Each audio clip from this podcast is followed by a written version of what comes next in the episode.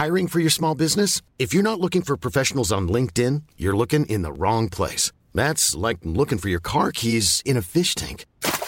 LinkedIn helps you hire professionals you can't find anywhere else, even those who aren't actively searching for a new job but might be open to the perfect role. In a given month, over seventy percent of LinkedIn users don't even visit other leading job sites. So start looking in the right place. With LinkedIn, you can hire professionals like a professional. Post your free job on linkedin dot com slash people today. Te lo cuento. Tu dosis diaria de noticias.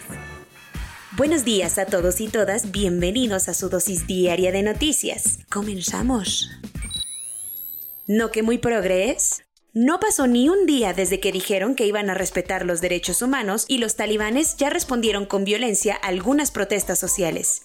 Valentía es lo que se necesita. Pese al enorme riesgo que eso implica en este nuevo contexto político, muchos ciudadanos afganos han expresado su rechazo al nuevo régimen talibán que controla el país, al punto que en la ciudad de Jalalabad hasta retiraron la bandera del Emirato Islámico de Afganistán, como renombraron los talibanes al país, por la bandera original afgana. Esto ocasionó que fuerzas talibanas abrieran fuego contra la población, lo que dejó tres personas muertas y decenas de heridos. Y como los talibanes no bromean, el expresidente de Afganistán, Ashraf Ghani, puso en práctica esa de mejor aquí corrió que aquí quedó, y desde el domingo que los talibanes tomaron Kabul, abandonó el país. En ese momento se dijo que había huido a Tayikistán, pero ayer el gobierno de Emiratos Árabes Unidos confirmó que Ghani recibió asilo por cuestiones humanitarias y está con toda su familia en Abu Dhabi. Así que, con su silla vacía, los liderazgos talibanes ya empezaron a instalarse en sus nuevas oficinas y han contactado a viejos políticos afganos para formar un gobierno islámico e incluyente. Mientras tanto, Joe Biden sigue lidiando con sus propios problemas en casa e insiste que no tenía de otra más que retirar las tropas antes del treinta y uno de agosto. Pero en vista de que todavía hay muchísimos estadounidenses en Afganistán, el presidente de Estados Unidos dijo ayer que la misión militar se extenderá el tiempo necesario hasta que todos los ciudadanos estadounidenses hayan evacuado Kabul sanos y salvos. Pero eso sí, aclaró que la idea es que antes del treinta y uno de agosto ya hayan terminado todas las evacuaciones. Duro y dale con el tema. Morena perdió el chance de un periodo extraordinario de sesiones para conseguir la aprobación de la Ley Federal de Revocación de Mandato. Las discusiones en torno al deseo máximo de López Obrador y toda la cuatro T por hacer realidad su anhelada Ley Federal de Revocación de Mandato siguen agregándole leña al fuego dentro del Congreso de la Unión. La comisión permanente de este organismo descartó ayer la opción de convocar a un periodo extra de sesiones para seguir comentando el asunto. Esto quiere decir que Morena no logró una legislación reglamentaria después de cuatrocientos días y por eso entrará en acción el I N E, que ya empezó a preparar los lineamientos para organizar la consulta sobre este tema, la cual se llevará a cabo el próximo veintisiete de agosto. ¿Qué era eso de la revocación? Es preguntarle a la ciudadanía si quiere que el gobierno actual continúe en funciones o mejor se vaya antes de tiempo. Tanto el presidente como su partido están mega confiados en que todo México los ama, menos los neoliberales, obvio. Así que quieren darse una palmadita en la espalda organizando esta consulta, que le podría dar un necesario boost a la imagen del gobierno. Cuentos cortos. Ante la llegada de los talibanes al poder de Afganistán, México anunció que recibirá a ciudadanos afganos que busquen refugio, aunque todavía no se sabe cuántos ni cuándo, pero las puertas están abiertas para quienes quieran dejar su país y empezar una nueva vida en México. De hecho, las primeras solicitudes de refugio ya empezaron a procesarse, principalmente de mujeres y niñas, las más afectadas por el régimen talibán. El canciller Marcelo Ebrard tuiteó que con ayuda de Guillermo Puente, el embajador mexicano en Irán, psst, porque en Afganistán no tenemos embajada, ya están trabajando en estas peticiones. Parece que va a llover, el cielo se está nublando y Grace se sigue acercando. Ay, mamá, se están mojando. La tormenta tropical Grace empezó a golpear a las Islas Caimán ayer con fuertes vientos y lluvias, lo que llevó al Centro Nacional de Huracanes de Estados Unidos a anunciar que lo más probable es que a la península de Yucatán le pegue hoy, pero ya convertido en huracán categoría uno. Se prevé que los lugares a los que les va a tocar la parte densa van desde Cancún hasta Punta Herrero, incluyendo Cozumel, y ya más leve hacia Campeche y Yucatán. la novela tras el despido de Jorge E. Fernández como agregado cultural en España por razones que no terminan de quedarnos claras, sigue. Que si el dramita con Marx Arriaga, que si lo censuraron, lo que es un hecho es que el director ejecutivo de Diplomacia Cultural en la Secretaría de Relaciones Exteriores, Enrique Márquez, puso tierra de por medio y mejor renunció. Sus razones: en una carta, Márquez le dijo a Ebrard que desde el despido de Jorge E. Fernández y el nombramiento de Brenda Lozano, él siente que ya no tiene cancha para hacer su trabajo, ya que salió muy mal parado con todo el lío. ¿Sabías que dieciocho militares colombianos participaron en el asesinato del presidente haitiano Jovenel Moïse? Pues nadie sabe bien cómo estuvo la cosa, pero dieciséis de ellos están detenidos mientras que otros dos fallecieron y no se sabe dónde están sus cuerpos. Las preguntas en torno al operativo que terminó con la vida de Moïse siguen apareciendo y parece que nadie está dispuesto a dar respuestas. Por lo pronto, los familiares de los militares colombianos detenidos en Puerto Príncipe protestaron antier en Bogotá y exigen que sus parientes puedan pasar por el debido proceso. proceso jurídico, ya que ni siquiera han podido hablar con un abogado. Cuando hay un golpe de estado, no solo las instituciones políticas del país son las que salen bailando. Usualmente la población queda en una situación súper vulnerable, en la que los nuevos líderes tienden a violar sus derechos humanos. Pues justamente eso es lo que está pasando en Myanmar, en donde la Asociación de Asistencia de Prisioneros Políticos ha encontrado que el régimen militar, a través de sangrientas represiones y el uso de armas de fuego contra manifestantes, ha asesinado a más de mil civiles desde que Aung San Suu Kyi fue destronada como presidenta del país seis meses atrás. Kapdi Sayawan, el traficante más famoso de animales en Somalilandia, fue arrestado otra vez, pero ahora por traer cinco cachorros de chita que pretendían vender. ¿Alguna vez te has preguntado de dónde vienen los chitas que ves en Instagram? La mayoría de Somalilandia, un estado con reconocimiento limitado ubicado en el Cuerno de África. Por desgracia, este lugar se ha convertido en el principal centro criminal de tráfico de grandes felinos, gracias a que hay gente que los compra en todo el mundo para tenerlos de mascota. Mm, mm, mm. O peor aún, los convierte en atractivos turísticos para que las personas se tomen fotos con ellos. ¡Qué inconsciencia! Corona News. En México, el número total de vacunas puestas es de setenta y ocho millones setecientos sesenta y cinco mil setenta y tres. El número de personas vacunadas con esquema completo es de veintinueve millones novecientos tres mil cuatrocientos cuarenta y uno. Esto representa el treinta y tres punto cuarenta y uno por ciento de la población mayor a los dieciocho años. Nuevamente, México rompió récord pandémico ayer con casi veintinueve mil contagios y novecientas cuarenta muertes en tan solo veinticuatro horas. Por fin, la COFEPRIS autorizó el uso de la vacuna Moderna en México, sumando ocho marcas distintas permitidas. Este fin de semana llegarán un millón setecientos cincuenta mil vacunas de Moderna a México donadas por Estados Unidos. Del cien por ciento de los casos activos en México, el noventa y dos por ciento es causado por la variante Delta, afectando más a jóvenes.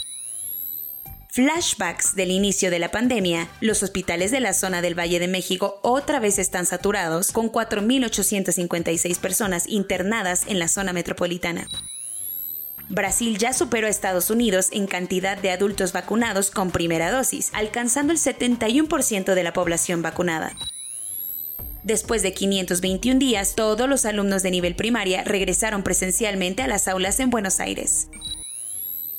A partir del veinte de septiembre, el gobierno de Joe Biden ofrecerá una tercera dosis de vacuna Pfizer o Moderna como refuerzo para todos los ciudadanos.